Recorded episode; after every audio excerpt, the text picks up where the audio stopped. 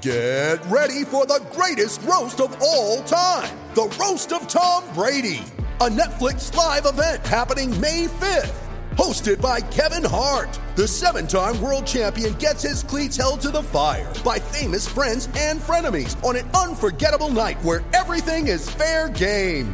Tune in on May 5th at 5 p.m. Pacific time for the Roast of Tom Brady, live only on Netflix. You ready? Showtime.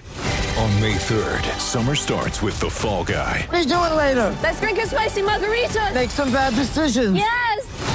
Audiences are falling in love with the most entertaining film of the year. Fall guy. Fall Guy. Fall guy. That's what the poster said. See Ryan Gosling and Emily Blunt in the movie critics say exists to make you happy. Trying to make it out? Nope. Because I don't either. It's not what I'm into right now. What are you into? Talking. Yeah. The Fall Guy. Only in theaters May 3rd. Rated PG-13.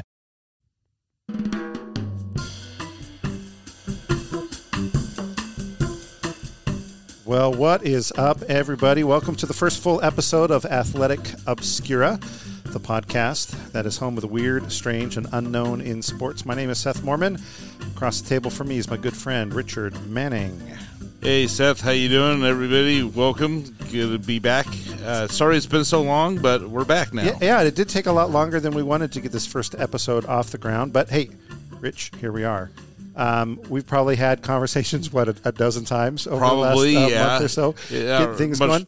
Much to the chagrin of our wives. That's true, or the other Yeah. people that we've been around, but that's okay. Yeah. Life did get a little crazy, um, but uh, all that's in the rearview window, and we hope to have a new episode every month moving forward today. Uh, but Rich, I want to start with something interesting that's going to get us into our topic today. Um, for it. Something I've been sort of obsessed with as a child a little bit, um, and it really has come up to the forefront the last couple of weeks. All right. May. So last month, we're in June of 2021 as we are recording. So This May, is correct. I had to think about that. yeah, right. Yeah, what Yeah. month is it? May of 2021. ESPN reported Major League Baseball has given the Oakland A's permission to explore relocation. Wow, that's yeah, Kind of crazy. If you know a little bit of the history of the A's, you know they have been struggling to find a stadium. yeah. Well, I my history of the A's goes way back because you know my dad grew up in Philadelphia back when they were the Philadelphia Athletics, Right. so he's still a big A's fan, and he lets me know every time they beat the Angels. That's so funny. yeah, Yeah, I have been to a game there in Oakland, and I felt I was going into a penitentiary. It's not. It's not like the nicest, like quaint place to go see a ball par- ball game. That it is kind of sure. it kind of reminds me of when the Padres played at Qualcomm Stadium, the old Jack Murphy Stadium in San Diego. Yeah, but there wasn't as much barbed wire in that stadium. This is true. There's a lot more in Oakland, but maybe that's because of the other tenant who's been at that uh, place. But that's not what we're talking about today. So you know, the the A's might be relocating. They've been looking for a new stadium for a long time, uh, and if the A's do end up moving, that's going to put them into some elite company of professional sports franchises who played in four different cities. Yeah, because right now we already mentioned Philadelphia, Yep. and then they also had a stint, a uh, several year layover in Kansas City. Right, a layover is Yes. the way to say it. And uh, yeah, that would tie them with uh, the Rams for. Uh, well, they moved four times, but they played in three cities. They started Oh, out. right. They started in Cleveland, moved to Los Angeles, moved to St. Louis, and then moved back to Los Angeles. And they won one NFL title slash Super Bowl in each city. Fascinating. I don't think I had put that together. Yep. That's amazing. Good stuff. Good Yeah, stuff. and then uh, with that, uh, you then there's a team you could say moved four and a half times, Okay. which is the uh, you know them now as the Sacramento Kings, Got it. but they started way back in the day in the late '40s as the Rochester Royals. Okay. Like New York, Rochester. right? New Rochester, New York. Yeah, a lot of the old charter NBA teams uh, started off in really small Yeah, cities. Syracuse and a few other. this is not the Syracuse, yeah. episode for that, but yeah, yeah, yeah. Yeah, exactly. yeah, exactly. Uh, then from Rochester, they moved to um, Cincinnati to play the Cincinnati Royals. That's where you see Oscar Robertson Got it. and all that. And then they moved to Kansas City, Omaha. But So- both cities. Yes, they actually played some of their games in Kansas City, some of the games I in Omaha. I remember a little bit of Yeah, that. Yep. okay. yeah. I think like Nate Tiny Archibald won the MVP during that year, during that time. Okay. They did that like three years, and then the, they play. Then they move exclusively to Kansas City. Okay. and became the Kansas City Kings, and then moved to Sacramento, and they almost moved again. If you remember, like three years ago, that uh, there was talk about them moving to Seattle or Oh, even down right. to Orange County. Oh, that's right. But yeah. Kevin Johnson, who used to be an NBA player for the Phoenix Suns, became the mayor of Sacramento, Ah, yeah. stepped in and saved the franchise. and they have a new downtown arena. Yes. all that stuff. Yep, exactly. Yep. And then, but I'll do you one better. There's another team that moved f- that's played in five cities. Oh my gosh, crazy! All right, So the Atlanta Hawks. yes, So follow me here.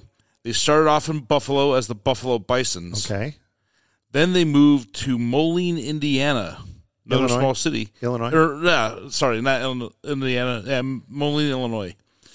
Um, they became the Tri City Blackhawks. okay, Um, so it's interesting. Another Blackhawks team out of Illinois. sure, Then they moved to Milwaukee, shortened their name, and became the Milwaukee Hawks. okay, Then they moved to St. Louis to become the St. Louis Hawks, where they won their um, only NBA championships. Oh, I saw something about that this week. Since the Hawks are kind of in in the end of the uh, the NBA finals. Yeah, and then they moved to Atlanta to become the Atlanta Hawks. So that's five. That's crazy. This stuff fascinates me. I, I love this kind of stuff, Rich. Um, I uh, depends on who you talk to. Possible cities for the A's to land: uh, Portland, Oregon, um, Charlotte, Nashville, Montreal, Las Vegas, and what else were we talking about? Uh, Raleigh, Durham. Raleigh Durham, um, yeah, as a possibility. I know there's a push to uh, get a team down there. Yeah. What do you what do you think about their those cities? Um, the A's. Well, Montreal, obviously, they have the the history, um, and I think they would actually support the team a little bit better this time around, uh, just because I think they would actually have a better stadium and Yeah. something that's more conducive to baseball rather than But they got to be the Expos when they're there, right? oh, they have to be the Expos. Of so course, so do. you'd have to change names. yeah, That's a, that's a whole interesting thing. All right. yeah. But then if they change back to the Montreal Expos, do they retain the history? Yeah, whose history they, they get to retrieve? That's a whole other ball. yeah, of it's a whole. Yeah, that's a crazy thing. Yeah, do they keep the do they keep the A's history? Do they pick up the Montreal history? Do the anyways? That's, Yeah, but yeah, I I also I don't know. I think uh, Portland might be a good choice because uh, Portland and Seattle have a nice uh, fierce rivalry, yeah, the gold Cascadia rivalry stuff. right? And um, you know the, the rivalry between the Blazers and the Sonics all those years ago were great. Well, the Cascadia Cup between the three MLS teams up Right. there is huge. Yeah, Yeah, so yeah, that would be a great place. Um, you know, Nashville, Charlotte, uh, you know, they don't necessarily have a big um, Major League Baseball history, of course, but they do have great minor support. well, the Uh, Nashville the Sounds, Nashville Sounds has been around for yeah. years, and uh, great scoreboard. Google it if you haven't seen their scoreboard. It's a great scoreboard. all right, and then you also have what the Charlotte, Charlotte. Gosh, I can't remember what their uh, team name is. I wanted to call them the Checkers, but that's uh, the Carolina Hurricanes. Uh, We'll figure it out. so yeah, so yeah, so well, out of all those cities, I think Montreal would be the preferred choice. yeah, I could see Montreal. I could see definitely Portland. I probably think Nashville's probably the most major league ready. Yeah, you know, of of those, but they could go just about anywhere. Of course, it could all be leverage. You know, it could be leverage to get a deal done in Oakland. You know, the whole Howard Terminal project that they've been touting for a long time seems to lost a little bit of interest with the local government. Um, right before we started recording, I showed Richard some of the artist renderings of the Howard Terminal project. And what are your thoughts? Oh my gosh, it looks like a taco shell bowl. You know, like you get those like edible bowls Oh yeah, that you get, like the Sizzler salad bar or whatever. Ugh, gross. And uh, like some of it broke off, and all the salsa and hot sauce that you put in there just kind of ran out the front. Yeah, it's not. It doesn't seem well laid out. There's just there's a whole green space thing. I, don't get me wrong, I like green space, but it was just kind of a interesting. It's an interesting whole thing. If again, that's another thing you can Google um, there And yet, well. still, it looked better than the Memorial Coliseum. True. Yeah, or the Oakland Alameda Coliseum, I should Oakland Alameda say. County Coliseum Complex. at, with Mount Davis in center field. Yeah. That doesn't. Oh, that's ridiculous. Terrible. Terrible. Ter- terrible. Now, if the A's do leave, that's another blow to the city of Oakland. You know, Yep. recently they've lost. You know, uh, a couple of major sports franchises. Golden State Warriors, who played in Oakland forever, moved across the bay and to a Yep. new new place in San Francisco. We all know probably, or you all know probably the Raiders. you know, set up shop down the Death Star down uh, on the Strip in Las Vegas. Um, those are just recent. You know, you can go way back. Uh, the Oakland Seals, California Seals of the NHL. You know, left town. You can go back to the ABA days. The Oakland Oaks left town, which surprisingly they became the Virginia Squires after a couple of moves. And that's where Dr. J played, but that's another whole thing. So, Yeah. but yeah, so Oakland has had a had a hard time of it. That's for sure. Yeah, they have, uh, but they aren't. I mean, they're a great modern case study as far as you know because they've had recent moves in the last couple of years, and they could have a third one on the way. But if you really want to talk about, because I know you are into the whole transient nature of sports Absolutely. teams, um, I would have to say you have to look at Baltimore as far as like the team, the city that has suffered the most Yeah. as far as this, or has been affected the most by Both teams in and out, I think. in, you know. out, and random stuff like teams disbanding in the middle of a season. Not being able to be, to play in the main stadium yeah. because of issues, all sorts of things. Yeah, and teams that actually existed twice. okay, I know you were going to tell me about that. I didn't research that part. That sounds fascinating. Yeah. I do know. We'll we'll kind of get into the fact that the the city has a has a um, a Lombardi Trophy that no, that, but a team doesn't have it. Yeah, It's a whole. There, it's you- you're right. It's absolutely crazy. But Rich, before I ask you to tell me more, Yes. we are going to take a quick break. All All right. right. So hold on to that thought, and we'll be right back after this.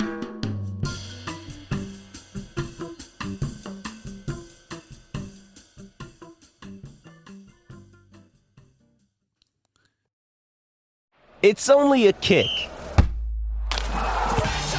a jump, a block. It's only a serve. It's only a tackle, a run. It's only for the fans. After all, it's only pressure. You got this.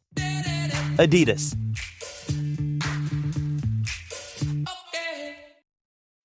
When you need mealtime inspiration, it's worth shopping Kroger, where you'll find over 30,000 mouthwatering choices that excite your inner foodie. And no matter what tasty choice you make, you'll enjoy our everyday low prices, plus extra ways to save, like digital coupons worth over $600 each week. You can also save up to $1 off per gallon at the pump with fuel points. More savings and more inspiring flavors make shopping Kroger worth it every time. Kroger, fresh for everyone. Fuel restrictions apply. Rich and I may be new at podcasting, but our podcast partner is not. We use Anchor.fm to host and distribute the Athletic Obscura podcast. If you haven't heard about Anchor, it's the easiest way we have found to make and distribute a podcast. Let me explain. First of all, it's totally free, which is a huge selling point for us. Second, there are a ton of creation tools that allow you to record and edit your podcast right from your phone or computer. No additional software needed and no complex programs to learn. Once you've recorded your podcast, Anchor will distribute it for you so it can be heard on Spotify, Apple Podcasts, and many, many more. One of the coolest things is that you can actually make money from your podcast right away. No need to wait to grow your audience as there are no minimum listener requirements to be met, which helps you when you're just starting out. Anchor has everything you need to make a podcast all in one place. Download the free Anchor app or go to anchor.fm to get started.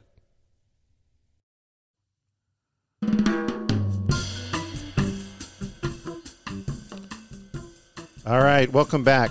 Uh, before the break, um, Richard, you were going to tell me a little bit more about the city of Baltimore and all of what that city has gone through with uh, relocation, uh, sports teams coming in and out, and all of that kind of good stuff. So, boy, we could go a lot of directions. So, Yeah. where do you want to start? pretty well. Uh, first of all, uh, pretty much anything that could possibly happen to a sports team in this whole transient uh, nature of sports and stuff has happened to the city of Baltimore. Yeah, it's true. It's really it should make you really wonder why their nickname is Charm City because they have re- had really really bad luck with sports teams. And I feel bad for you know a lot of the fans. You know, I mean, recently they haven't had a ton of transient things going in and out, but in their history, you know, Yeah. there's there's been some, some rough things that have happened in the city of Baltimore, Particularly when they have a loyal fan base. without a doubt. I mean, the one thing I just popped in my head is You ever see the movie Diner? Uh, I don't think so. No. Okay, uh, old movie came out in '82. It has like Paul Reiser and uh, Tom Berenger, I think, Okay. and it's a great movie. Barry Levinson, who puts all his films in Baltimore, filmed it in there. And one of the guys, I think, is Paul Reiser. He's getting married, but he actually has a Baltimore Colts quiz that he gives to his fiancee, and she has to pass it. So That uh, is awesome. Yeah, so That that's is awesome. That's a really great scene, actually. So Well, I, I mean, I, I and I think about the fans. I just think about, and I'll, we'll get into some of the specifics in a second. But I think about, um, you know, the Baltimore Colts band. right, You know that they have been loyal not to the Colts but to the city of Baltimore. right. You know, and we'll we'll talk more about that in a little bit. Maybe that's where we should start. Want to start football? Let's start football, yeah, because uh, I alluded to this before the break about how uh, Baltimore had two iterations of the same team, Right. and the crazy thing is, uh, what I'm about to say is not the only time the city of Baltimore has had two iterations of the same team. so the Baltimore Colts, it's a they have a very weird history. Right. So, the first version of the Baltimore Colts happened in the old All American Football Conference, and this is an instance where they actually had a team move in to Baltimore from a different city. Right. So, the AAFC was a rival to the NFL. It was a post-war uh, rival, and um, they had a team in 1946 called the Miami Seahawks So totally different than Seattle. totally different than Seattle. Right. And uh, they lasted there one year. They stunk. They moved them up to Baltimore, and they became the Baltimore Colts. Okay. They weren't that good either. I mean, nobody was good because they existed four seasons, and the Cleveland Browns won all four titles. Okay. Uh, but the Colts were decent enough, the decent enough market to be able to be absorbed into the league when um, the two when the AAFC moved in or merged in with the NFL in 1950. So you had um, you know with the Cleveland Browns and the San Francisco 49ers. The Browns and the 49ers survived.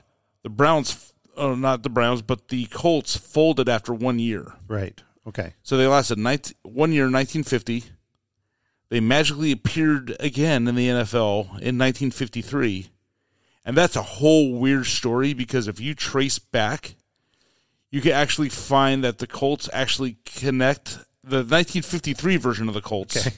connect to a team that was in Dallas for a year and a team that was in New York, but that team in New York then was up in Boston, known year for years as the Boston Yanks.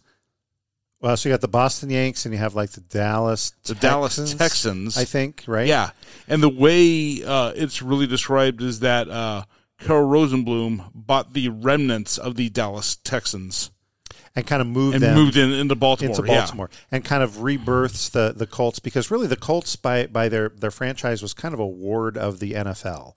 You know, they weren't Yeah. really they weren't really playing, but they were still like there was like pieces and parts of them were still around. It's a whole weird story. It's weird. We'll have to dig into that in a future episode, but it's it's just uh, a fascinating thing. So they lasted, of course, and you probably are aware that they uh, moved to Indianapolis right? in 1984. 84. Yep. You know the infamous uh, "let's sneak everybody out and all the equipment and all the uh, office stuff in the Mayflower trucks Yeah, and drive out in the middle of the night." Famous pictures and uh, of Oh, the yeah. snow coming down, and it's you know mid March, and they're they just leave in the middle of the night. And kudos to the news crew that actually filmed the Mayflower truck leaving the Baltimore Colts facility because they drive the- by it, says, the. Baltimore Colts. Right, yeah. It's like that's that's just terrible. And so uh, obviously, you know, then you have this whole weird thing with Baltimore uh, where yeah they had this team that they loved ripped out of the city and moved off, but then they accept a team that had the same exact scenario happen where you know, the Art Modell ripped the Browns out of Cleveland, put them in Baltimore. Yeah, but they didn't become the Colts. They didn't become the Colts, but they became the Ravens. And it's fascinating because you mentioned the band. I saw an uh, interview. I think ESPN's Thirty for Thirty talked to the bands and talked to some of the old band members, and there's a little bit of like guilt, just a slight twinge of guilt. It's like, yeah, we we're Ravens fans, but we know what Browns fans went to because we went through the same thing with the Colts. Yeah. Yeah, and So and the- so the the Baltimore Colts band is now the Ravens band. Yes. it's that same organization, Mhm. and so so their roots they they never stopped being the the, the Colts band, and, and they actually and this will get into some something we'll talk about in a little bit. They actually had another team that they were able to play for when the Canadian football team or football league moved uh, into the U.S. expansion. You want to talk a little bit about that too? Yeah, so uh, there's a wacky two year period Yeah. Where the CFL tried to expand in to the U.S. markets, and uh, Baltimore is one of them. They also had Birmingham because every new football league Yep. or to anything always goes into Birmingham. Yeah, they have Memphis, they had Memphis, Shreveport, Sacramento, Sacramento, San Antonio. Well, the team from Sacramento moved, Moved to to San, Sh- San Antonio. oh, uh, Yeah. the, move, the team from Shreveport moved to San Antonio. Uh, I think it was Sacramento, but it doesn't really matter for this episode. But we Yeah. can keep going. Yeah, so yeah, so they actually went and won a title, and uh, Yeah, they won the Grey Cup. The, That the was- Grey Cup champions, the Canadian Football League champions, were the Baltimore. Well, you have to be careful what you call them, right? yeah, Because they initially wanted to be called the Baltimore CFL Colts. yeah, And the NFL said, no, no, no, we're not going to let you be the Colts. So then they were officially the Baltimore Stallions, I think. Yeah. But I think uh, for a while, the, the public address announcer would say something like, and now welcome your CFL or your Baltimore CFL. And everybody would yell, Colts football team. yep, So they were the Colts. And the Baltimore Colts marching band was then the Baltimore CFL Stallions marching band or the Colts. Everybody called them the Colts.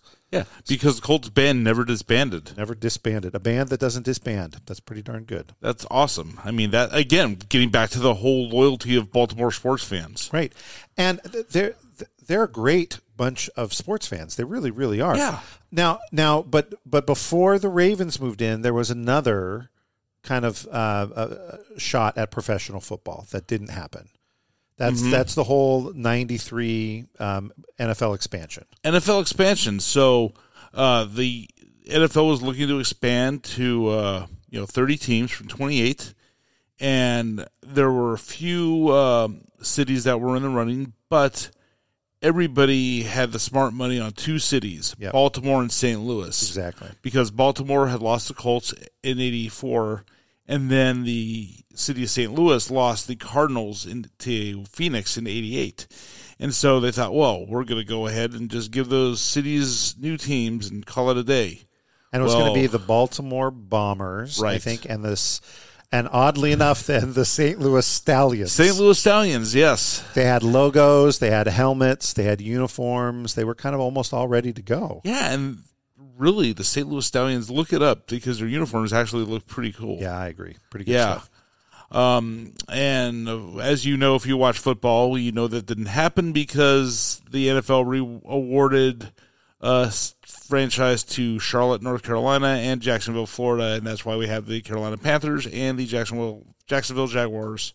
Two cats. Two cats. Could have had a bomber and a stallion, but we got two Oh, we got two cats, and one of them is named after like half of every high school sports team. I know. Yeah. Everybody's named the Panthers. It's so it's- It's yeah. crazy. Yeah. but the crazy thing is, is that's not the only time that Baltimore and St. Louis have uh, entangled Oh, in an expansion draft. But we'll get back. We'll get back to that Get- little point in a little bit. Yeah, uh, what I wanted to talk about here in this whole football chunk, um, the the whole connection between the the owner, Carroll Rosenbloom, Right. of the Colts.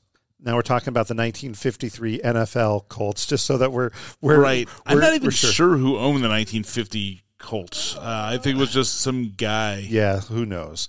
You know. But the but so he he owned the Colts. Uh, Super Bowl five, which is also known as the Blunder Bowl or the Blooper Bowl or the Stupor Super Bowl. blooper. Yeah, Super Bowl. You know, a lot of bad stuff. That's Colts Cowboys Super Bowl five. The Colts win Right. the, the Although, Super Bowl. I got to interrupt you. Yeah, the, the Super Bowl five, the Super Bowl, the Super Blooper, whatever, that gets all the derision it deserves, but it does have one of the coolest moments ever because that was the year, that was the Super Bowl where a fan ran on the field and Mike Curtis, the linebacker of the Baltimore Colts, pretty much just clothesline the guy. That's right. That's right. So There- anyway, you can go to the Wikipedia page for Super Bowl five, and you can find all sorts of just. I mean, there's a there's a record. Dallas had a record ten penalties. Um, you know, there, there was uh, um, a total of eleven turnovers, five turnovers in the fourth quarter. I mean, it was it was a, a a rough rough game. Um, but you know, Baltimore ends up winning it. Johnny Unitas gets hurt in the second quarter. Um, the only Super Bowl where the most valuable player award was given to a member of the losing team yep. you know, and that's Cowboys linebacker uh, Chuck Howley, and he's also the first non-quarterback to win the award up until that point. Uh, makes two interceptions, and you know what's crazy? They did not count sacks or tackles; were not a recorded stat. In yeah, Super Bowl five at that point. absolutely nuts. And lest we also forget that the Dallas Cowboys had to wear their blue jerseys, That's right. the curse of the blue jerseys. Absolutely. And the NFL made them wear that. good for them. I like that. um, so anyway, Super Bowl five uh, is the first time that the, the the Vince Lombardi Trophy, as it's being na- as it's named, was given to the winning team. Now that trophy had existed before, but it was called like the the the NFL World Champion. I don't know. They had a different name Yeah. for, for it, but now they they had rechristened it the the Vince Lombardi Trophy, and uh, Carroll Rosenbloom um, accepts the trophy, and it's a, it's all great, it's all wonderful. Um, but something weird happens in the off season. In the off season, so this is before free agency, and there's no free agents, uh, you know, so players aren't moving very much. But the owners, if they wanted to, they could just like trade teams with each other. Which is which is kind of a bonkers thing. So Right. at, at the time, Carroll Rosenbloom trades the team uh, with a guy named Dan Reeves, not the Dan Reeves that you're thinking of, of like the the coach of the Broncos. Not not not we're not talking that. Yeah. you know, uh, who was the owner of the then Los Angeles Rams. They trade teams, so now Carroll Rosenbloom is the uh, the owner of the Rams, and this guy Dan Reeves owns the uh, the Colts, who he ends up uh, selling it to. It's Jim Irsay or Robert Irsay. gosh, Robert Irsay. Yeah, Jim owns him now, and he's really trying to like. He's done a good job of really just kind of smoothing over the Irsay family legacy with everything that he's Yeah, because they did some they did some rough things to the city yeah, city of but Jim's a good guy. so Bob Irsay now now owns it, but uh, Carroll Rosenbloom is kind of bummed that now he doesn't have that that trophy. So um, I don't really want to get into it because we could probably do a whole episode on the the heist of Super Bowl seven. And we should. And the, the whole thing, I'll give you just the short version. In Super Bowl seven, the lead up to it is going to be in Los Angeles. Um, and uh, there's supposed to be this party that happens where they want all of the the Super Bowl trophies to be on display. Um, and so Carroll Rosenbloom talks to the people uh, in Baltimore and says, "Will you bring your Super Bowl trophy?" And so one of the guys who's working for um, the Colts says, "Well, if we bring that trophy, we're never going to get it back because I know all about Mr. Rosenbloom. It's not it's not going to happen. He's going to take it." And the the GM of the Colts said, "No, that's okay. You're going to go ahead and take it because the the, the Packers are going to bring theirs, and the Chiefs are going to bring theirs, and the Jets are going to bring theirs." So he calls around, and nobody's bringing them.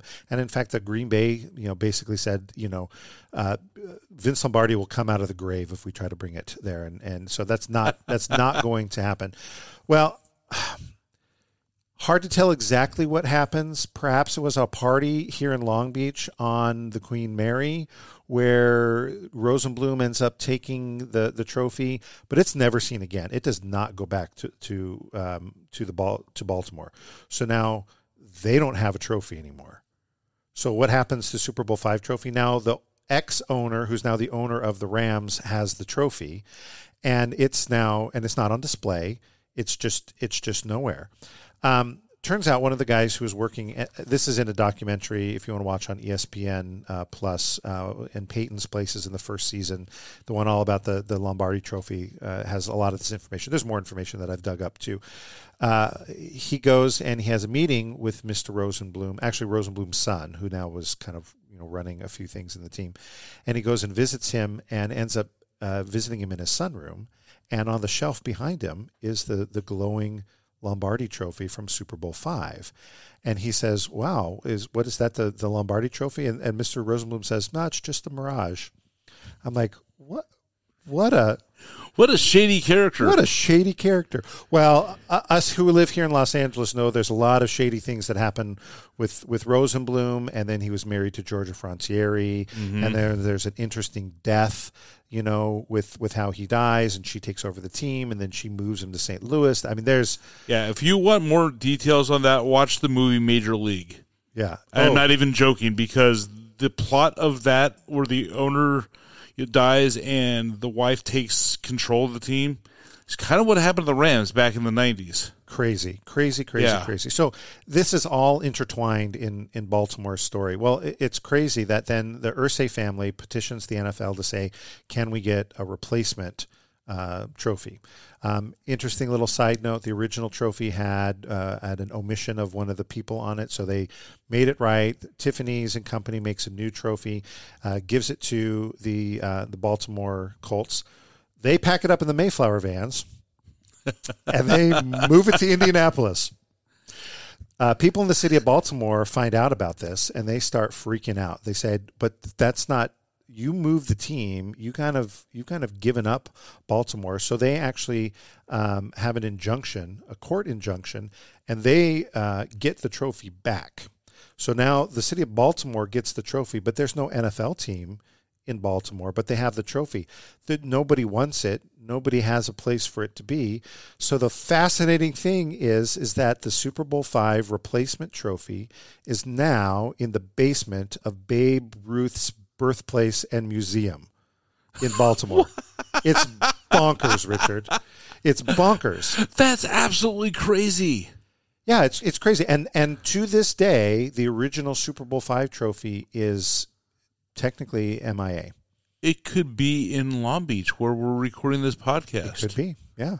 Yeah, Who knows? I'm guessing it's probably in Newport, Probably in Newport. It's Newport Beach. Yeah, Um, that's just absolutely crazy. Although, with I'm thinking that it's the, the the city of Baltimore has the trophy, the Lombardi Trophy. Baltimore is also the home of Edgar Allan Poe. They have the Edgar Allan Poe Museum. They should put the basement of Edgar Allan Poe's museum because their team is the Ravens. The perfect. That would Right? Be, uh, excellent. That would be excellent. Yep. The one thing that's different about like the Lombardi Trophy because the city of Baltimore has also won the Grey Cup.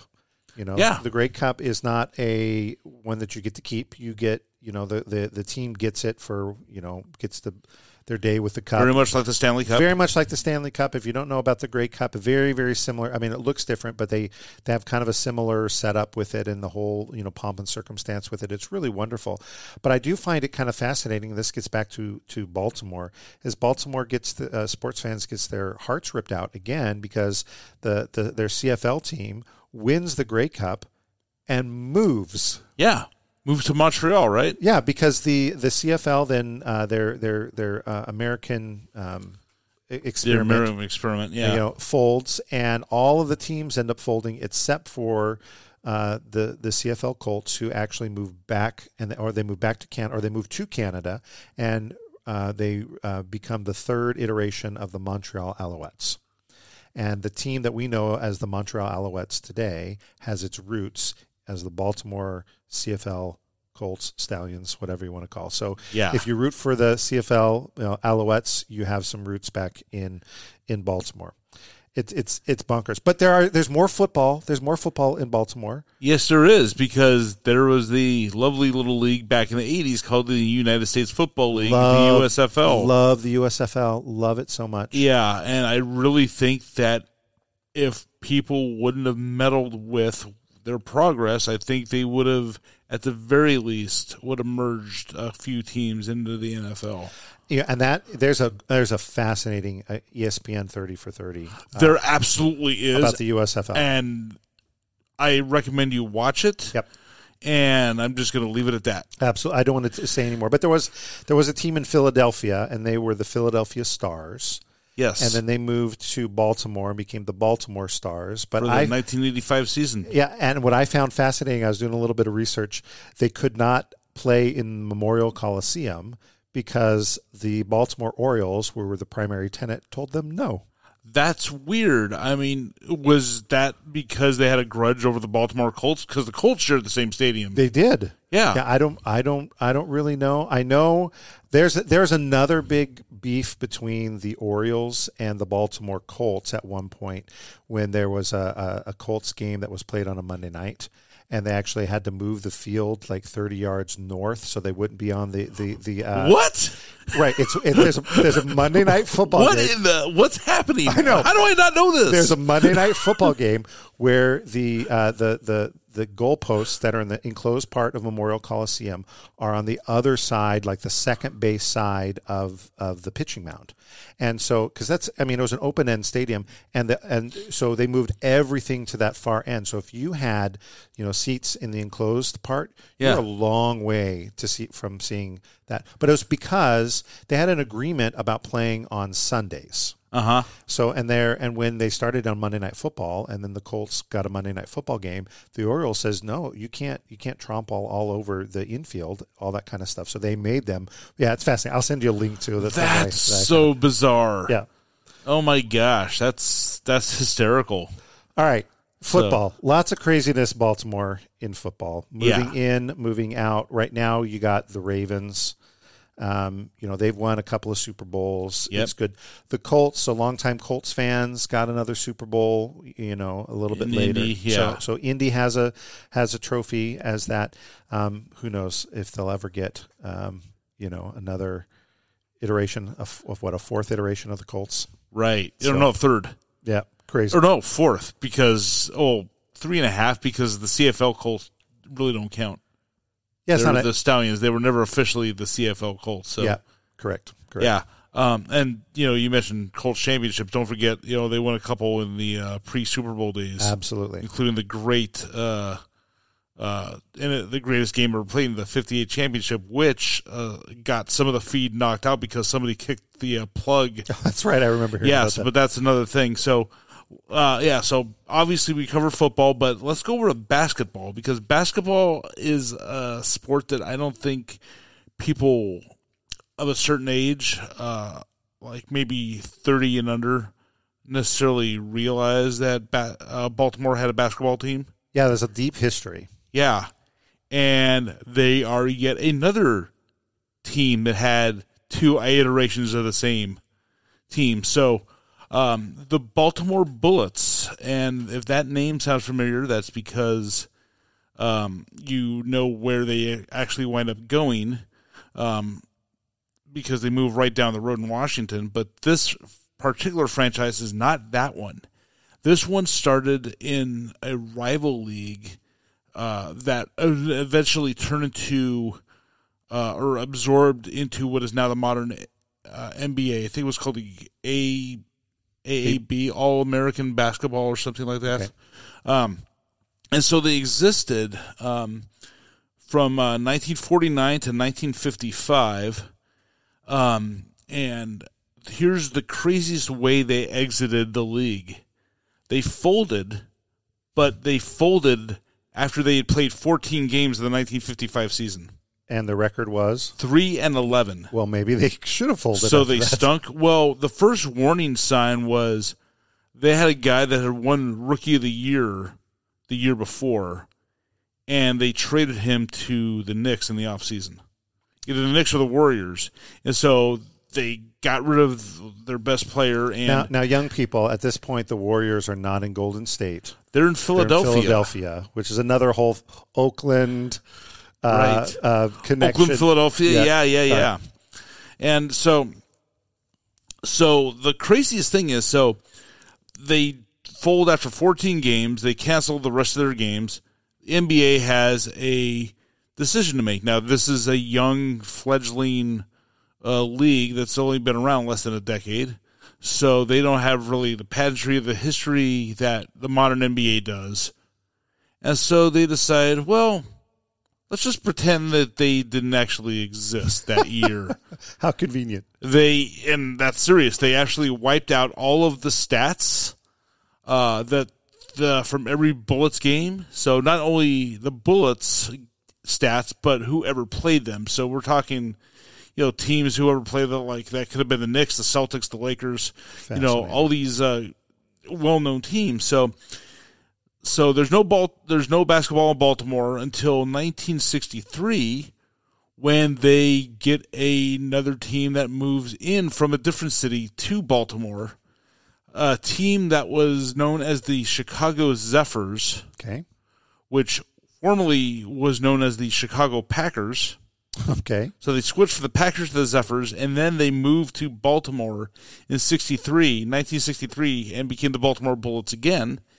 And this time they had a little more success than the team that folded out for 14 games. Yep, that's They had some Hall of Fame players Yep. Mm-hmm. like Wes Unseld and Elvin Hayes, I think, was on the team.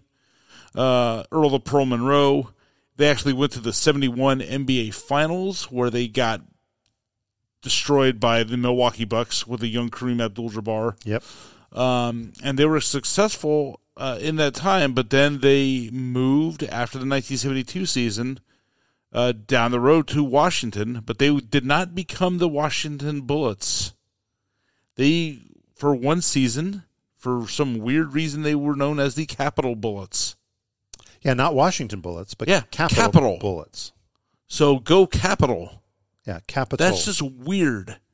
And I gotta see if that was the same year that uh, the Warriors changed their name from the San Francisco Warriors to the Golden State Warriors Hmm. because that might have been the thing that they were doing back then. It was like, hey, let's just go by region yeah. or just nickname because I know the New England Patriots were the Boston Patriots, but they changed their name to New England in 1971. So that may have been the thing to do back then in the early 70s. Los Angeles Angels, California Angels. You know, it's Mm-hmm. kind of maybe another similarity of, of that of that ilk. Yep, Oakland Seals, California Golden Seals. Yep. Mm-hmm. Yeah, just really, really weird. But then, you know, obviously they moved out of Wash, moved into Washington, where they wound up having really good success uh, in the '70s. They wound up going to three more finals and won the '78 uh, title over Seattle. Um, I, I, rem- I remember that. they had great uniforms too. I'm glad that they've brought them back. Yeah, th- their new uniforms are actually pretty good. I don't really watch NBA very much, but I've I've I put my eye on those uniforms. They look sharp. They're great, and the main thing you need to know about Washington these days is Bradley Beal deserves better, but uh, the guy's a scoring machine, and he Well, and that and- team stinks. And the one thing we haven't talked about is that they did change their name. they did So and they became the Wizards. the Wizards, yeah, because maybe uh, naming your basketball team. Uh, the Bullets, when your city has one of the highest crime rates in the nation, probably not a good idea. Well, and So- and that's uh, uh, one of those weird things that that's where where Michael Jordan ends up his end of his career. Right. You know, we could probably do a whole episode on on those you know those famous famous uh, athletes where they ended their career. You know, Unfortunate sports jerseys. yes. You know, like the dark side of Mitchell and Ness. Yeah. I don't know that reference. the Mitchell and Ness is the ones that do all the really good throwback jerseys. Oh, got it. Yeah. You know, Yeah. so So that would Johnny be Unitas Chargers jersey. Joe Namath with the Rams. Yeah. You know, all yeah, that kind of Jordan with the uh, With the Wizards. with the Wizards, that kind of stuff. Gretz- So Gretzky with the Blues. Gretzky with the Blues, yeah, for like 15 minutes. Yeah, it was not very long. Messier with the oh, I'm not going to finish that because uh, everybody in Vancouver, if they actually hear this, will send us hate mail. Yeah, we, we don't need So, any yeah. ABL for Vancouver. That is, Yeah. that is for sure. Yeah. So, So, yeah, speaking of hockey, Perfect. oh wait, you were going to say Go, something? please. So, uh, Baltimore has never had an NHL team. Um, they were considered a good potential market for them. I will say they do have they have had minor league hockey. And they have one of the greatest uh, I, I, I one of the greatest nicknames for any team. An old e, ECHL franchise name known as the Baltimore Skipjacks. Oh, that's awesome. That's a great, you know, yeah. I'm just glad they weren't the crab cakes or something Yeah, like that. I don't even know what a skipjack is, but the think name is just. I think it is a fish. Yeah, Yeah, I, I'm pretty sure. Yeah, you, I'm pretty sure you're right. But that's just a great name. But why, Um, why, why didn't they ever? I mean, you would think that that would, Well- that hockey would be good there. It would. I mean, and obviously with the success of the Capitals um, and their uh, fan base, that that would prove that. But funny you should say that. So there's a story behind there, Okay. and it goes back to the Great Expansion of 1967. So. Yep. NHL is looking to expand from six game from six teams to twelve teams, and uh, they're looking at American markets, and they have essentially five teams or five markets already plotted out. You got Los Angeles and San Francisco because they wanted two teams on the West Coast. Makes sense. They had Philadelphia and Pittsburgh picked out just because, you know, they're just close to markets and cities where the league and the original six were working well. And then um, you had the Minnesota North Stars, which makes sense Totally. because hockey country. hockey country, Yep. state of hockey, etc. So that leaves it down to there are three cities that were they were looking at, and the first city was Cleveland, and that kind of dropped off. Um, so after they kind of bowed out, you were left with two team, two cities, St. Louis and Baltimore. We've been down this road before, Richard. We have, in this yes. episode. So before the Baltimore Bombers and the St. Louis Stallions, you had St. Louis and Baltimore vying for that last market, and the the the um, smart money was that Baltimore was going to get a team. Sure. Um, I actually read that uh, there's this legendary crotchety old uh, uh, sports writer from the Toronto Globe and Mail, Dick Beddoes, and look up Dick Beddoes on YouTube because this guy is like everybody's crotchety, cranky grandfather that hates everything, and he's kind of fascinating. And um, so he had inside information, pretty much saying, "Yeah, Baltimore is going to get that franchise." Well, enter Dollar Bill Wirtz. Oh, yeah. So, tell just. I mean, we don't. We could do another whole episode on Bill Wirtz. well, but- we're going to do an episode on Bill Wirtz. Uh, so, Bill Wirtz, longtime owner of the uh, Chicago Blackhawks, he made his money in the uh, booze industry. Uh, his son Rocky Wirtz owns the team now, but this guy nearly killed NHL hockey in Chicago. yeah.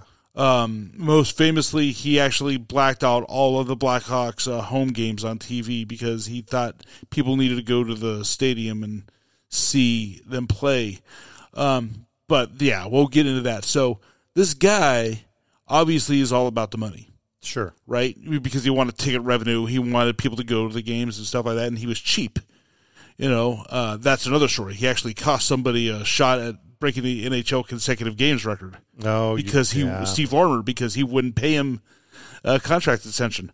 So anyway, so this guy in '66, he owns an arena in St. Louis, the St. Louis Arena, primarily used for uh, rodeo. Yeah, horse There's a horse show, and like I think a rodeo went through, and so it was falling apart. It was dilapidated, and it was kind of a money pit. He wanted to get rid of it. So he knew that there was a, a group out of St. Louis that wanted a team, the Salomon family. I think it was a father son, and um, he made a he brokered a deal with him, and he said, "I will support your bid for an NHL franchise." If you buy the arena off of us for Goodness four million dollars, Oh my gosh, that's so much money in those days. yeah. And so the Salomons went for it and they said, yeah, we'll buy the arena. And because Wirtz is like, hey, you, you own the arena, your team can play there. And so they went for it. And Wirtz then used his muscle as an original six owner and lobbied hard to get the NHL to give St. Louis the team over Baltimore. And it worked.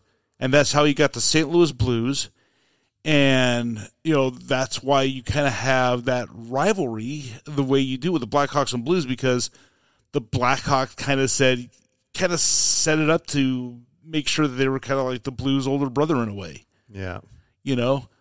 and then try to beat up on them all the time. So, Yeah. so th- that actually gets into one of the early earliest uh, corporate naming um, arenas. You know, because they Yeah. ended up calling it the the Purina Checker Dome. Yep. You know, because Purina uh, dog dog food um, is one of the was the, the corporate sponsor of that arena. Yeah. and everybody just called it the Checker Dome, and in the four corners of it, it they put the the Purina logo. It was uh, that place looked beautiful, but was a dump. Yeah. It was just a They dump. did a great job of making it look good from the outside, but and that whole Purina St. Louis Blues thing, that's a whole story altogether. Yeah, Yeah. That's it. That's another deep dive. yeah, how you know that that that tune in uh, in the future because we'll tell you how Purina Dog Chow cost the St. Louis Blues Steve Yzerman. Yeah, that's But, uh, that's a fascinating story. Fascinating. Good good tease, Richard. That's a good tease. But yeah, so so Baltimore because Dollar Bill Wirtz uh, screwed everybody up for his best interests. Baltimore did not have does not have a team, and they thought that they might get a team in the 1970 expansion, but then the NHL went to uh, uh, Buffalo and Vancouver, and then by the time 74 rolled around, the NHL gives the team to Washington D.C. get the Capitals, and that pretty much freezes Baltimore out of the NHL market. Yeah, because they're not going to put the two teams that close to each other. No, although no, Yeah, it's just not going to work. yeah, although no, because you know they did that with Anaheim with the Kings, Yeah, but L.A. and Anaheim is not Baltimore and Washington. that's very true. But Baltimore at least got the skipjacks. The skipjacks. We're back Yeah. again. All right. Um, we basically only have one other big main uh, sports, and this is a biggie. This is huge because this would be the Baltimore Orioles, and this would be the third time that the Baltimore, the, the city of Baltimore, had two iterations of the same team. Yeah. So Baltimore Orioles original. Tell us about them. Yeah, so the Baltimore Orioles, the original version of the uh, Orioles, um, started back in the 19th century. So, uh, 1882, uh, they actually were part of the then newly, f- oh, they existed for 10 years. And then 1892 rolls around, and they get invited to join the newly formed National League. Okay. So yeah, so the Baltimore Orioles were originally part of the National, League. Okay. Well, they got contracted out of the National League in 1899 uh, because they were going to form this tighter league and get get it down to eight teams, and Baltimore was one of the teams that was on the outs. So the Orioles, still in existence under um then uh, manager, player, and part owner John McGraw. Uh, you should know that name, people. Yeah, he's one of the most fascinating people of early the baseball's early years. Uh, so they wind up joining the American League in 1901. Excuse me. and They play one uh, year in Baltimore, but then they move to New York. Now, there's a whole convoluted story about how the other owner of the Orioles was moving to wanted. There's rumors that he wanted to move the team to New York. McGraw caught those rumors and then immediately jumped and uh, got himself involved in the New York Giants organization and essentially took a lot of the Baltimore Orioles players with him and pretty much stripped the uh, Baltimore Orioles, which then just allowed what was left of the Orioles to move up to New York to become the New York Highlanders in 1902. In 1913, they adopted a name that you might be familiar with, the New York Yankees. Yeah.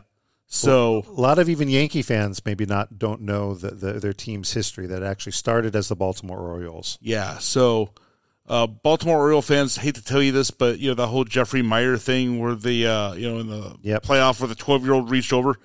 Yeah, he was actually helping the Baltimore Orioles. Yeah, right. the first, the, The Baltimore first Baltimore Orioles.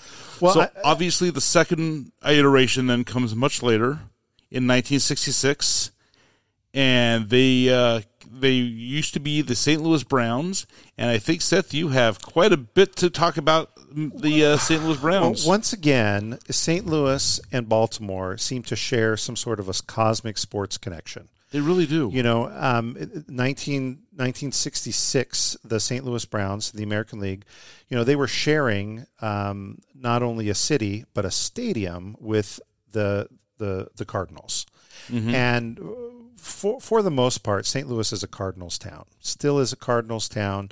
Um, you know, love them or hate them, they're they're you know they're, they're the, the they're the most uh, they're the nicest group of baseball fans that lots of people hate.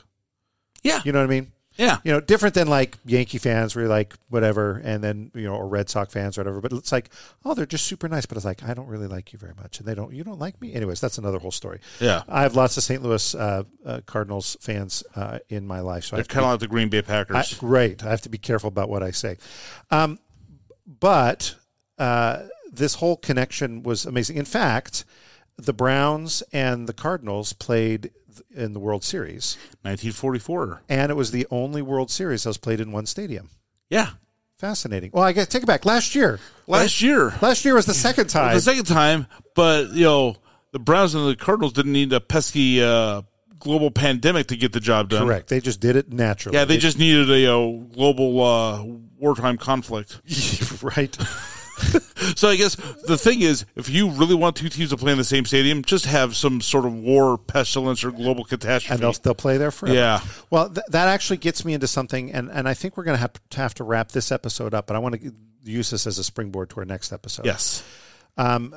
In fact, that 1966 move of the St. Louis Browns to Baltimore to become. I take that back. It's 1956. 56. Okay, 66 is they play the Dodgers uh, in the World Series, got it. and they won. So that move of the of the Orioles to, or, or the Browns to uh, Baltimore to become the Orioles almost didn't happen because I, I was I was reading um, an amazing uh, piece that came out uh, right at the end of 2020 and, and I'll, I'll share it with you in just a little bit. Um, but the, the this article thought maybe we could play a little game. You want to play a game, Richard? You up for that? Yes, but before we play the game, I just realized I screwed up the whole move again. Oh, what'd you do? What'd you do? They moved to uh, Baltimore in 54, not 56. All right, whatever. So- 54. Yeah, I just say that because I know there's probably one guy out there that's listening that's probably going to like uh, message me and say, "Dude, get your fact right." I know. So 54. Yeah. So they move in 54. 54. Got it. Um, but in fact, that move in 54 almost didn't happen because uh, the, the Browns, the St. Louis Browns, were ready to move to Los Angeles. Really? Los Angeles, and they were going to move for the 1942 season. Okay. And it's a fascinating story. And I think that story, if or, or if that would have happened, it would have changed the landscape of sports, especially in baseball across um, across the entire country. I think different dominoes don't fall, different other teams don't move, or if they move, they go different places. So I, I want to play. I want to play a little game with you in our next episode. Is uh, if the St. Louis Browns actually move to Los Angeles, how does that change the face of baseball? I think it dramatically changes it, Yeah. and I think, uh, yeah, I, I the first thing I think of is, uh, well, I'm not going to tell you my first thing. You guys to tune into the next episode. Well, I think we have our next episode then. So Yes. um, I want to make sure that uh, you guys come back for more. So if you liked our ramblings today, all about Baltimore, our connections with St. Louis, we got a huge connection uh, with St. Louis. It actually affects the city of Baltimore uh, when you really come down to it. And we're going to talk about the the Browns and their potential move uh, to Los Angeles. Uh, but thank you guys so much for listening today. This has been a fantastic time. Let me get my notes out. Here we go. Um, if you uh, want to quibble with us, you know the, the date of the uh, the Browns move to. I mean, I don't know to, uh, why to Baltimore. I can't believe I blew that. Come on. Uh, or if you have a topic idea for us, you just want to chat, you want to agree, disagree, whatever, you can send us an email, athleticobscura at gmail.com. And if you're like me, you don't have no idea how to spell that, I'm going to put a link to that in the show notes. Uh, please subscribe to the podcast on your podcast platform of choice. Tell your friends, share on social, social media, uh, rate and comment. That helps us out a lot. You can actually support our con our podcast financially. There is a link to help us uh, financially in the show notes. Click on that; it'll go through a couple of different steps. That's going to help us. Uh, once we get a bunch of uh, supporters, uh, I haven't told Rich this. We're going to send you some swag.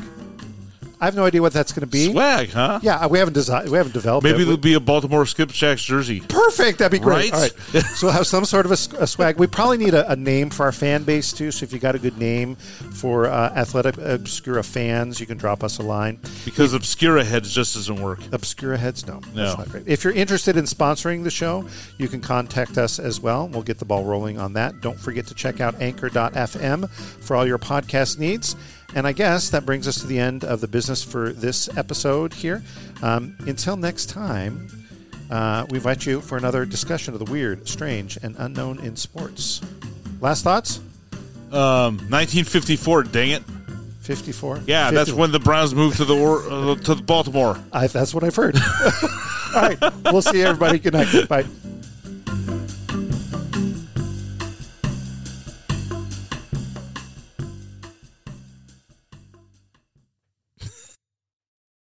Welcome to Ringside with Ray and Prince. My name is Ray Leonard Jr. Oh, is that the set? No, that's just my dad. My name is Prince Daniels Jr. Daniels again with a big home touchdown. On this show, we come to humanize athletes, entertainers, business executives. We're going to see what makes them tick. Tuesdays, 10 a.m. Pacific time on Spotify, Apple, Amazon, and wherever you get your podcasts. We'll see you there. Peace and power.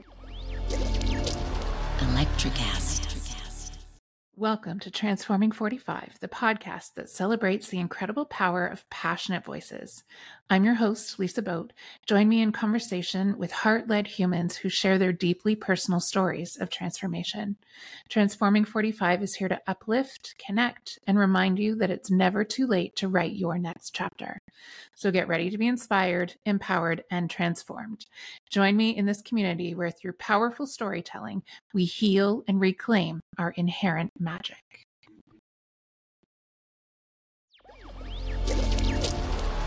Electric acid. Electric acid.